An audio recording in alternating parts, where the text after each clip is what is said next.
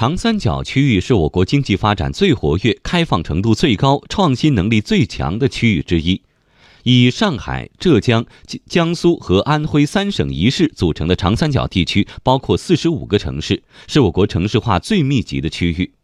区域城镇化率达到百分之六十六点六六，GDP 总量占到全国的近四分之一。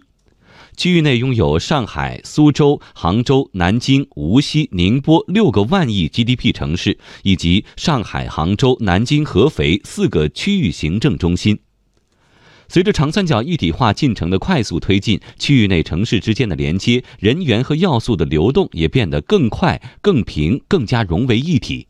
一个以上海为龙头的世界级城市群正在崛起。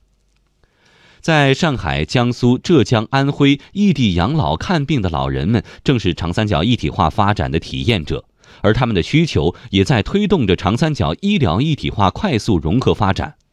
经济之声系列报道《长三角的新故事》，今天请听一体化的长三角更融了。采自央广记者刘林聪。六十岁的浙江嘉兴老太太王玉英，这段时间到上海瑞金医院看病。此前她犹豫了很长时间，医药费上海报不了，回嘉兴后再报销，对她来说实在是折腾。没想到结账时，老太太乐坏了。我也要付钱的时候呢，我想，哎呀，我还是钱拿出来。一看他马上给我报销了，哎呀，这个我很开心的。这样一报销嘛，省得我再到本地呢再去排队啊，报销啊。去年八月，长三角地区开始试点异地就医门诊费用直接结算。像王玉英这样的异地转诊病人，医保支付的费用直接由医保与医院结算，不用再回医保地报销。今年四月，这项好政策扩容，在去年八个试点地区的基础上，新增了江苏南京、泰州、浙江杭州、温州等九个地区。这意味着，从上海退休回浙江老家养老的徐伟忠老大爷，以后再也不用抱怨了。来了这里看呢，看好以后呢，这个发票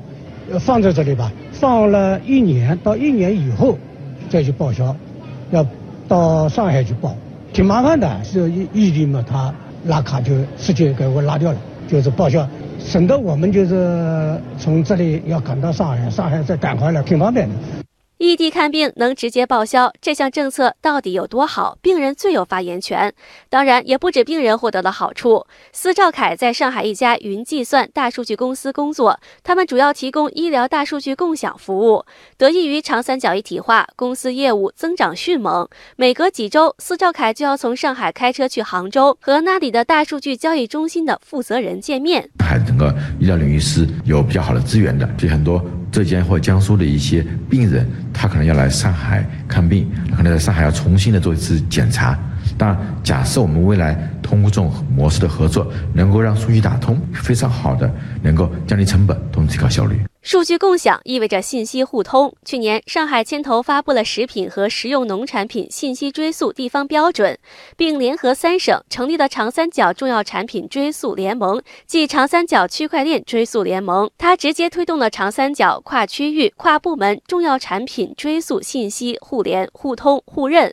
作为联盟理事单位，上海中信信息发展股份有限公司负责人黄海清解释说：“以后长三角地区的菜篮子源头可溯、环节可控、去向可查、人员可控、风险可防、安全可靠，打造一个从田头到餐桌、从路上到餐厅，整个从产业的一个联盟链，就实现真正的一个信息共享，啊，保障我们长三角两亿多老百姓的菜篮子食品安全。”三省一市的数据、技术等要素互联互通，这种融合不仅使民生服务质量大幅提高，也推动长三角地区产业联动。去年底，中心嘉善现代产业园区项目落地，这是长三角一体化上升为国家战略后首个区域合作的重大产业平台。嘉善县委副书记徐明阳说。嘉善处于上海、杭州、苏州三地的交汇处，通过融合三地的资源优势，产业园有望成为长三角地区产业融合的示范区。这个项目的建成的标准